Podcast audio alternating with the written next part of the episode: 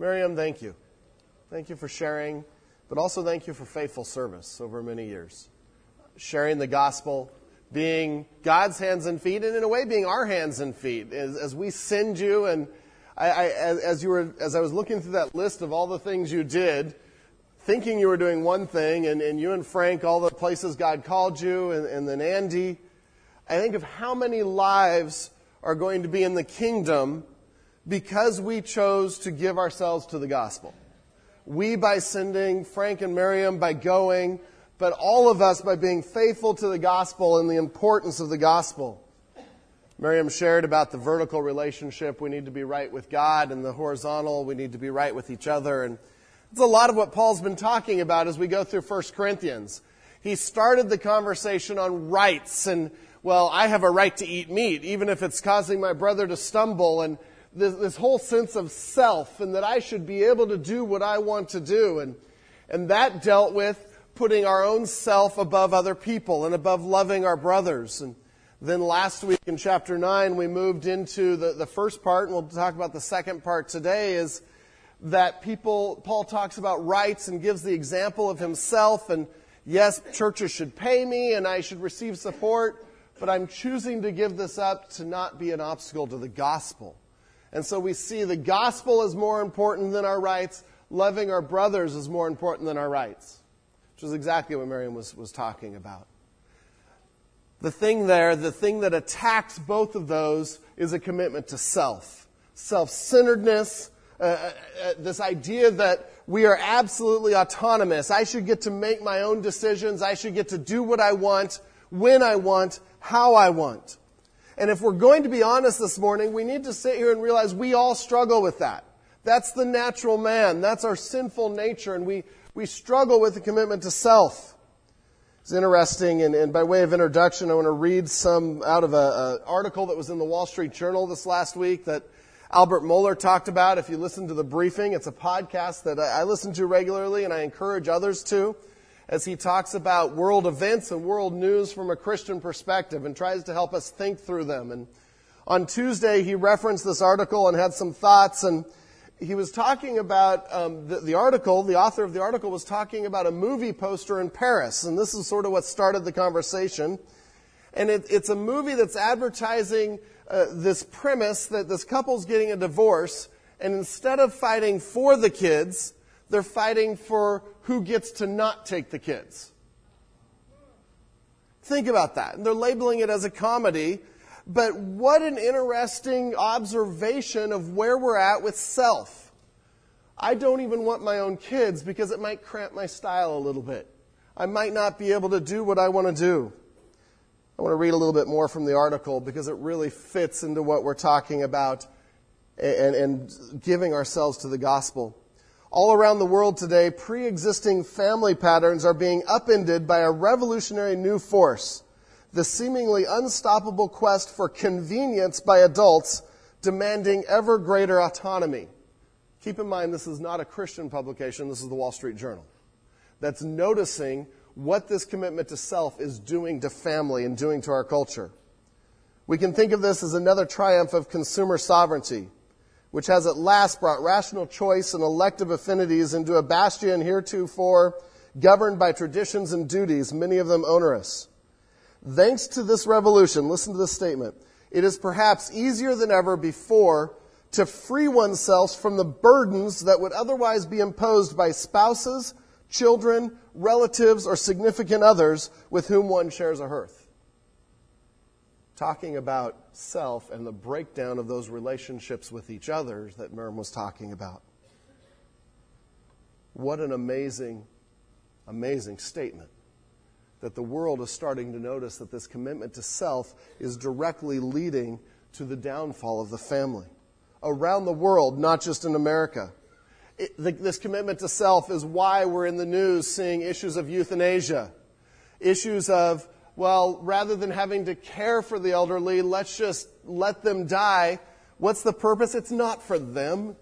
It's for convenience, and so I don't have to be bothered by that.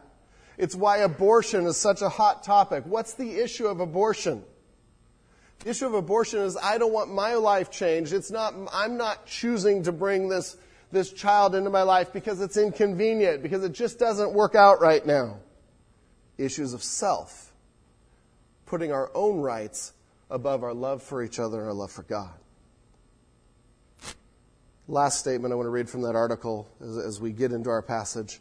Our worldwide flight from family constitutes a significant international victory for self actualization over self sacrifice and might even be said to mark a new chapter in humanity's conscious pursuit of happiness. Self actualization, self autonomy, self, self, self, self, self. This morning, as we come to the text, Paul is going to say, self really doesn't matter that much. It's about the gospel. It's about the King of Kings and how we can be part of his plan to reach a lost world for Christ. And so Paul in this text calls us to radical sacrifice of self for the gospel, to sacrifice self on the altar of seeing people come to Christ. But are we willing to do that? So let's turn to 1 Corinthians chapter 9. Three points that we want to look at that Paul is making, and we'll move through these pretty quickly. 1 Corinthians chapter 9, starting at verse 15.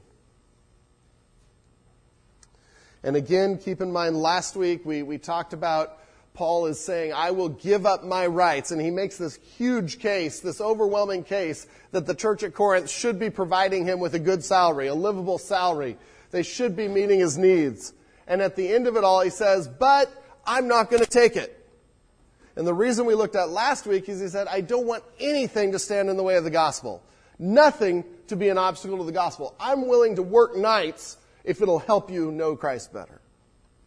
So we come to verse 15 and he continues that thought. Let me read verses 15 through 18. But I have made no use of any of these rights, nor am I writing these things to secure any such provision. For I would rather die than have anyone deprive me of my ground for boasting. For if I preach the gospel, that gives me no ground for boasting. For necessity is laid upon me. Woe to me if I do not preach the gospel. For if I do this of my own will, I have a reward. But if not of my own will, I am still entrusted with a stewardship. What then is my reward? That in my preaching I may present the gospel free of charge, so as to not make full use of my right in the gospel. We'll unpack that a little bit, but point number one there is revel in and look for opportunities to give up rights so the gospel is easier to receive. Revel in and look for opportunities to give up our rights, to sacrifice, so the gospel is easier to receive. Sort of dig into what Paul is saying. In, in, in verse 15, the, the, first thing he does, he wants to make sure they understand I'm, I'm not saying all of these things about my rights so you pay me. I'm not trying to bleed you for some money. So he says, I have made no use of any of these rights, nor am I writing these things to secure any such provision. Don't worry, I'm not asking for money. In the ancient world, it, that, that would have been a concern, because if you talked about money, that usually meant you wanted money. And Paul just, just puts that to rest right there. But then he goes on in verse 15, and he said, For I would rather die than, and, and various translations do, do different things with this, it's a really interesting construction in the original language because Paul sort of cuts the sentence off midway. And, and in the Greek it says, for I would rather die than, and it's like a dot, dot, dot. And then he starts a new sentence that, that says, have, I, I don't want anyone to deprive me of my ground for boasting. And, and that's really interesting because we start to see Paul's heart, his passion. He's getting emotional here. He says, I'm, I do not want your money because it's about the gospel and I want the gospel to go forth. I would rather die than, and you can just picture him writing, can't you? And, and, and he's like, I just don't even want to go there. And he stops and he starts a new sentence and explains it. I don't want anyone to deprive me of my ground for boasting. Keep in mind the word to boast there. We think of it as a negative thing, right? We think of boasting as prideful, talking about yourself, elevating self. The word for boasting also had this idea of reveling in something, glorying in something, getting excited about something. Have you ever had something that you just can't wait for, you're excited about? When we're kids, that, you see that a lot more, right? And, and they can't sleep and they get excited about things. I have a, an illustration that may help us understand this.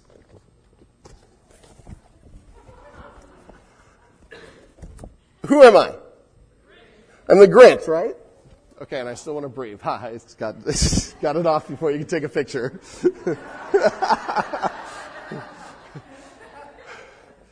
Friday was Dr. Seuss Day at, at my kid's school. This, my sweet angel wore as part of her costume. And she could hardly sleep the night before. She was jumping up and down, and that morning she puts on her costume. She comes running to me, Dad, look at me. I'm like, oh yeah, that's my daughter. Um, and she wanted to be the Grinch. And when, when I got home and we, we were having dinner together that night, she's, she's just, Dad, uh, she's just so excited. She tells me all about what this was, uh, what this meant to her. This was important to her. That's reveling in something. That's getting excited about something. So if you, if, when you see Paul say boast, he's not boasting in himself. He's boasting in Christ. He's boasting in the gospel. And, and it's a, it's a word that says, this is what's important and I'm excited about. I can hardly contain it. If you need to think of the Grinch mask, think of the Grinch mask. But it'll help you understand what, what Paul's doing here. And he's boasting of his right to not claim his right. What an incredible thing. And two, two things that help us understand this section. The first in verses 16 and 17, he's, he's saying that I, I'm not preaching, I'm not boasting that I'm preaching the gospel. I'm compelled and expected as a steward. And if you look at 16 and 17, he's saying, This is what I should be doing. This is what I have an opportunity to do. For if I preach the gospel, that gives me no ground for boasting, for necessity is laid on me. The gospel has impacted me so much, and God has called me to preach the gospel that I have to. In fact, at the end of, of 16, he even says, And woe to me, or let disaster come on me if I don't. You get the idea that this is important to Paul? This is so core to who he is and his ministry. And in 17, he goes on, For if I do this of my own will, I have a reward. So, so what he's saying here is, okay, if, if God has not asked me to, to share the gospel, and if this is just a side thing and I go and do it, then I'm sacrificing to share the gospel. Woohoo, I get a reward. But he's saying that's not the case. I'm compelled to preach the gospel. It's not my own will. I am entrusted with a stewardship. And if you remember from 1st and 2nd Timothy, we talked about that we're entrusted with the gospel as stewards. And a steward was simply a slave that would watch the master's household and make sure everything functioned and, and make sure everything got along well. And Paul is saying, I've been entrusted with the gospel. I have no choice but to do this. This is, this is what God has called me to do. One author was writing about prophets and preachers and said the prophet does not volunteer for his mission, it is forced upon him. He is seduced, he is overwhelmed, there is no choice. That's what Paul is saying. I don't have a choice. So I, am not boasting that I get to, or, or, or reveling that I get to share the gospel. That's my job. It'd be like some of you, you go into work tomorrow morning and your boss comes to you and say, wow, I just can't believe you're here. That is so amazing that you showed up for work this morning. You get a raise. No, is that what he's going to say? He's going to say, it's about time. You're 30 seconds late. This is your job. We don't expect a reward for our job. And, and that's significant what Paul is saying. Our understanding that part of our role as believers in Christ, part of our job is to make disciples. To go into all the world and preach the gospel. Make disciples of the nations. That's not an option. It's not an option if we want more rewards. It's our calling. And it should burn inside of us until there's nothing else we can do. We are ambassadors for the gospel. There's some great passages that I encourage you to read this week there that this message comes up over and over and over in the Word do we feel so strongly about the gospel that we're compelled to share it? Or are we sort of ambivalent to it? As I've ministered, I've seen that one of the things that helps us decide which side of that equation we're on is how much do we realize the gospel has impacted us? Really, how amazing is it? If we begin to understand that we are dead in our trespasses and sins, we have no hope of eternal life without Christ, and He, through nothing we've done, sacrificed Himself on the cross in our place, that if we believe on Him, we can have eternal life, that is amazing news. And we should get worked up about that. And Paul's worked up and he's saying, I'm compelled to do this. But then in verse 18, he talks about what is his reward then. And so he says, What then is my reward? That in my preaching I may present the gospel free of charge, so as not to make full use of my right in the gospel. Paul's reward is sharing the gospel sacrificially. He's compelled to share it. He takes joy and gets excited when he gets to sacrifice to share it. When he gets to give up his rights so someone can hear the gospel even clearer. To make it easier for people to, to hear. And, and he says that the joy is that I get to present it free of charge. I have the right to not exercise my right to take your money. And I love it. Because you'll hear Christ more. That's what he's saying. And so, Paul, here, what we can get from this first section eh, is, is, that Paul is reveling in his right to give up his rights. He is excited about the sacrifice. And, and, and if we're going to become men and women of the gospel that are willing to sacrifice the, ourselves for the gospel and put the gospel higher than our own rights, then we have to get excited about opportunities where we can do that. See, the other way we could approach sacrifice is, oh no, woe is me. Let me tell you the things I'm giving up for God.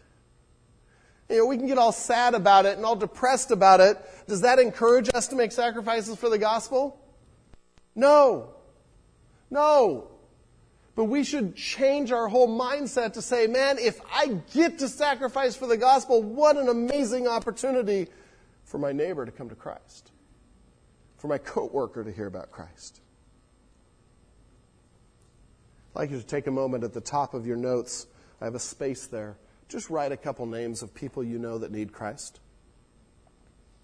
Who are a couple people you know that need Christ? That maybe don't know Him? Maybe people that you're praying for? We've done this before, and it's just healthy to keep doing this. Especially as we work through this passage. Write their names down. and then look at their names for a minute and say, what, what things do I love and enjoy that I might be willing to give up if they would come to Christ?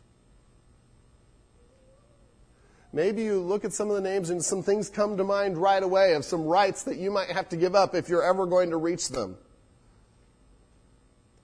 But let's think tangibly about this.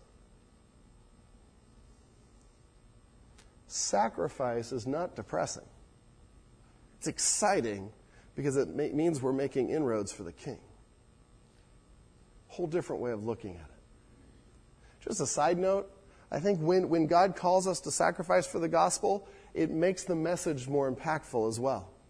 Think in marriage for a minute. Men, those of you that are married, is there a difference between you just happening to grab the secretary's flowers on your way out out of her vase and taking them to your wife versus if on the way home you go to three different flower shops because you know your wife likes three different kinds of flowers and you get her favorite flowers in exactly the arrangement that she wants and it took you a couple hours and some of your time to do it.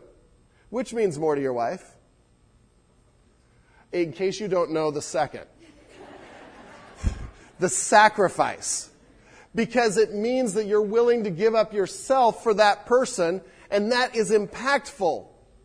Imagine how God might use sacrifice for reaching your neighbor, for communicating that you care about them. It doesn't just work on wives, it's a relationship thing. And so see opportunities to sacrifice joyfully, revel in them, enjoy them. The next section of verses is really the heart and soul of Paul's ministry. You see that in almost every one of his epistles, in every one of his writings. Let's read 19 through 23. For though I am free from all, and he's referring back to his freedom in chapter 8 to eat meat, he talks about it in verse 1 of chapter 9. I am free from all. Nobody has any constraints on me. I can do whatever I want. For though I am free from all, I have made myself a servant to all, that I might win more of them. To the Jews, I became as a Jew in order to win Jews. To those under the law, I became as one under the law, though not being myself under the law that I might win those under the law. To those outside the law, I became as one outside the law, not being outside of the law of God, but under the law of Christ, that I might win those outside the law.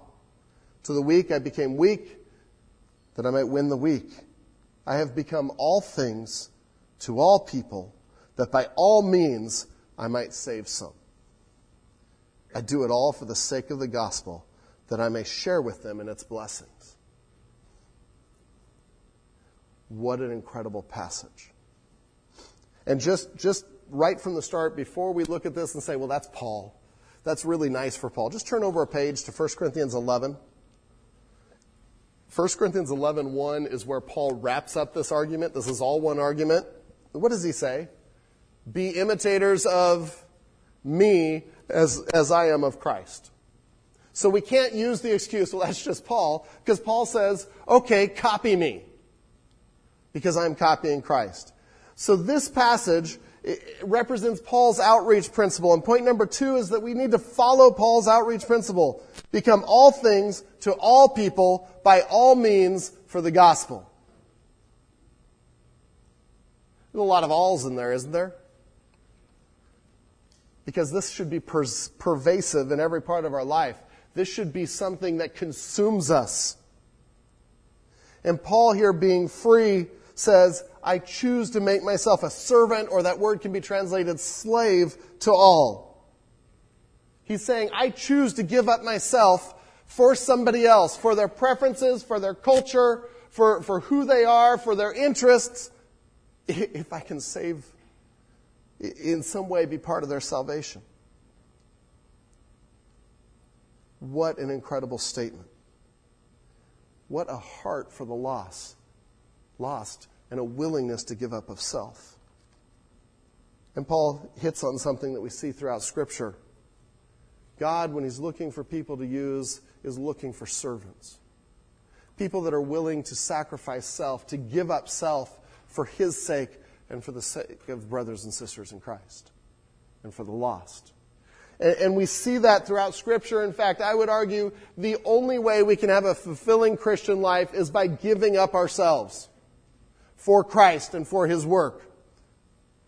We see that in Philippians 2, 3, 3 through 5, and, and we'll come to that passage a little later, but where he says, Do nothing from selfish ambition or vain conceit, but in humility put others above yourself.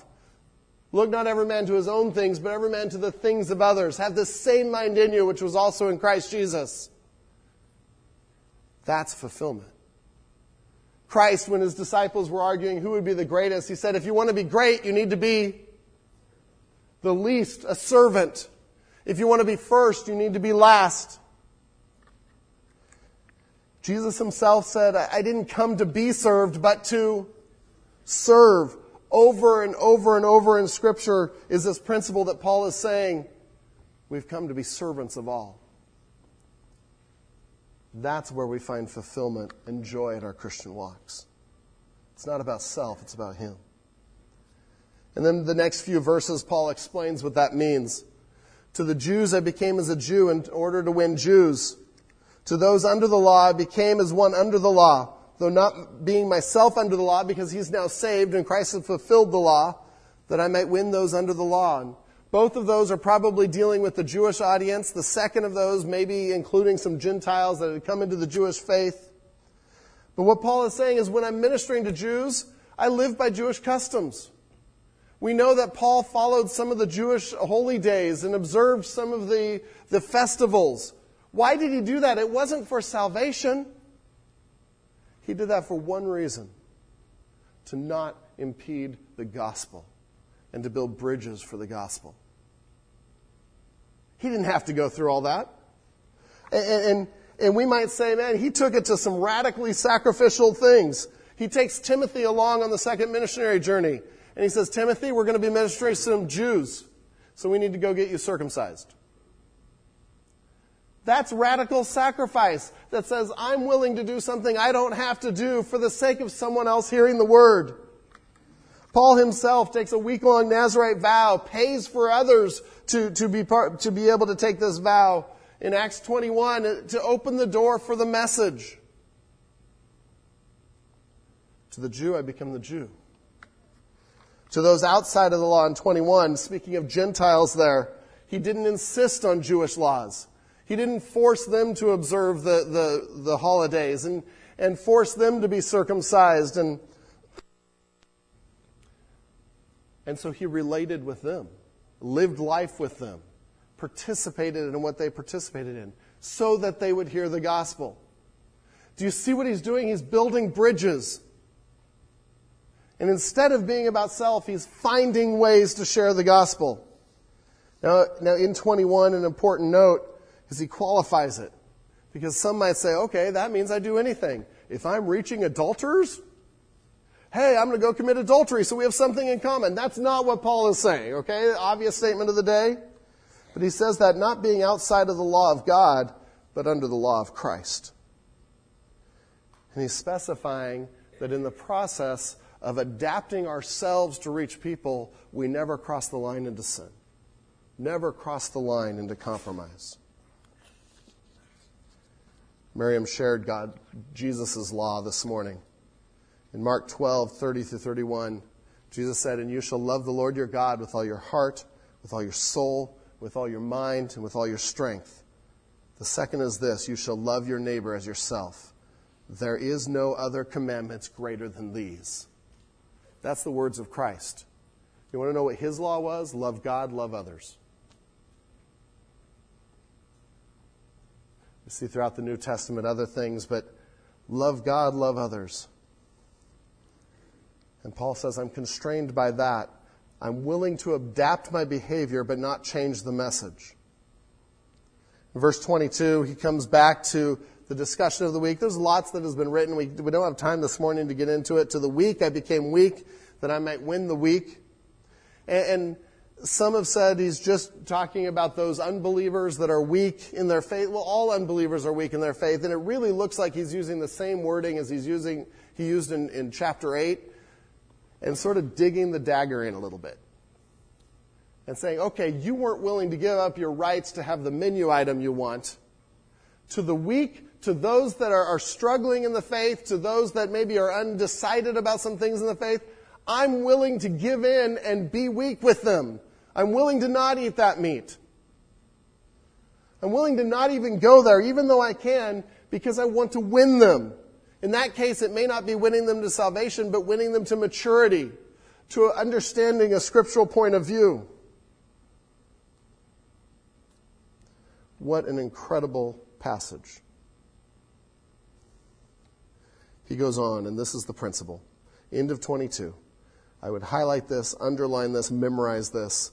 I have become all things to all people, that by all means I might save some. I do it all for the sake of the gospel, that I might share with them in its blessings.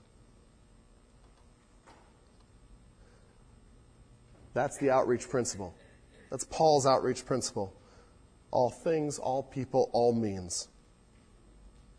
Paul was giving up his right to his own culture, environment, preferences, his own comfort zone to be flexible and find a way to share the gospel. This wasn't Paul being wishy washy. Some have said, oh, okay, he's not really himself. He's this way with this group of people and this way with this group of people. No, he was very focused. And his focus was the gospel not being all he could be. And so he would do anything for the gospel. You see intentionality here when he says, I have made myself, I have become. He's very, this is a very proactive section. Up till now, it's been don't cause someone to stumble. Now, Paul is moving to the proactive and saying, this is how you go for it, guys. And the method, he says, is to enter their world. You want to reach those people's names for Christ that you, you have at the top of your page? Are you willing to enter their world? Are you willing to become what they are? To, to be interested in what they're interested in? One author wrote to voluntarily cater to the person, voluntarily cater to the personal, cultural, and religious patterns and interests of the people we are reaching out to. Uh, so it's building bridges, it's finding common and it may be stuff that you're not even interested in. And let me let me give you an example of this. John, can I can I use you for a minute? You can sit there. Let's say John and I work at the same place, and we're in the break room, and, and John, let's just assume he doesn't know Christ for a minute. Sorry. And, and we're talking, and in talking, I say, Hey, John, did you see football last weekend? I know we're past football season, just imagine with me. And John says, What? What would he say? Yeah, I saw the Patriots. Okay? And right there, I know an interest of his, right? If I'm serious about reaching him for Christ, this is, this is how simple it is. I take note of that, and I probably go home and figure out where the Patriots play, what they're like, how, how awful they, no, they're, they're actually really good. Um, and I find that, and then a week later, we're in the break room again, and, and maybe I say, hey, John, you know, the, the Patriots are going to be down playing San Diego coming up. You want to go to a game with me? What have I just communicated? I've communicated that I listened, that I, I heard his interest. I now communicated a value to his interests, and I've created an opportunity to possibly share the gospel. It can be that simple. But it may mean doing something, maybe I don't even care about the Chargers or the Patriots. It's all about the LA team, which is nothing.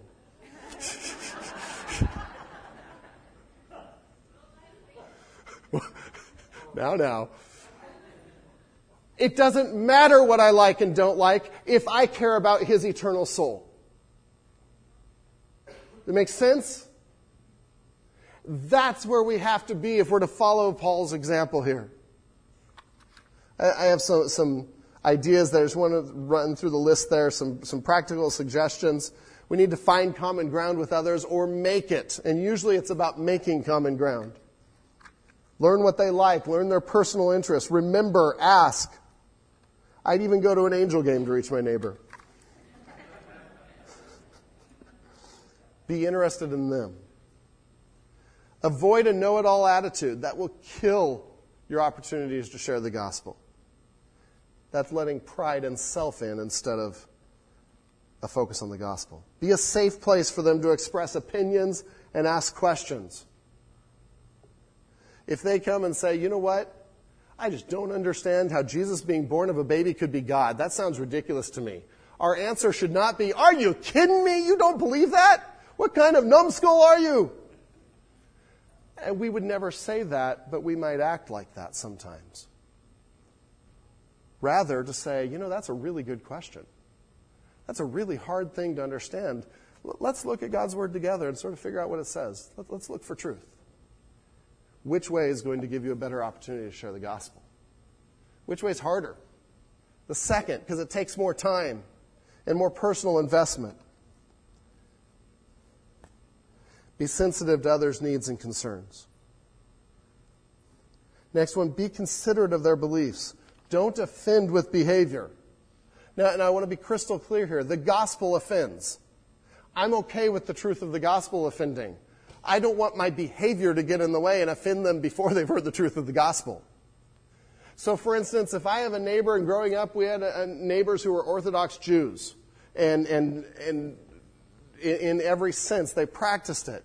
I would not invite them over for a pork dinner. That would be rude. It, it, it, would destroy my opportunity to share the gospel. I need to be all things to all people and not sinning, but I need to figure out what kinds of diet they can have. Probably that day I'm not going to wear my I love bacon shirt. I know that might seem obvious, but we need to be intentional about noticing what our neighbors care about, what their beliefs are. Now, by doing that, I'm not, I'm not saying that their belief is better than Christianity. I'm removing an obstacle that might get in the way of me sharing the truth that will lead them to eternity with the Lord Almighty. That's how important this is. Look for and make opportunities to tell people about Christ. All the stuff of building bridges, that's pre evangelism, it's not evangelism. If we just stop there, if John and I go to a, a, football game together and I never mention Christ to him, I have not shared the gospel. I took the first step, but I missed the important step. Be intentional. Go to them. Work on a plan. Look at your two names on your sheet of paper. What might you need what, what might you be able to do to start to build some more relationship there? To build some bridges. To not offend by behavior, but to let the gospel convict the heart. Are we willing to be all things for all people and use all means, even if it means I don't get to watch the TV show I wanted to watch today, or I don't get to do something I planned on doing, if it means they come to Christ? The last point, I just want to mention the point train and guard your life so that nothing disqualifies your testimony. This is a passage that we sometimes take by itself we need to understand the context is doing all things for all people by all means to share the gospel, removing obstacles to the gospel. That's the context of this passage. Do you not know that in a race all the runners run, but only one receives the prize? Prize? So run that you may attain it. Every athlete exercises self-control in all things. They do it to receive a perishable wreath, but we an imperishable. So I do not run aimlessly. I do not box as one beating the air but I discipline my body and keep it under control, lest after preaching to others, I myself should be disqualified. If we're going to share the gospel, if we're going to put gospel above self, then we have to discipline self to make sure there's nothing in our lives that disqualify the message, that ruin the credibility of the gospel. We may talk a little bit more about that next week. But this morning we want to end with a time of communion and then singing a worship song together. And, and what an incredible way for us to remember the beauty of the gospel, the impact of the gospel. See, we're talking about giving up our rights for the sake of others. Really minor things compared to what Christ did. Philippians 2, 6 through 8 goes on to say, Who though he was in the form of God, did not count equality with God as a thing to be grasped, but emptied himself, taking the form of a servant. Jesus emptied himself. He took the form of a servant, being born in the likeness of men. That's bridging the gap. That's being all things to all men. He became a man. And being found in human form, he humbled himself by becoming obedient to the point of death, even the death on the cross. That's what we remember with communion The crackers represent his body, his willing giving up of his life to be tortured, to be killed for our sake. The, the juice represents the blood that was shed in payment for our sins. That if we believe in him, our sins are covered, they are forgiven, they are taken care of, they are wiped away clean, guilt is gone, and eternity is now with Christ that is worth getting excited about and reveling in. So, as we take communion this morning, I want you to think of those two names on your sheet of paper, or three or four names. Who needs Christ? They need to someday sit at this table with us. They need to someday be able to take this with us and say, We have fellowship together. This is what it's about, people.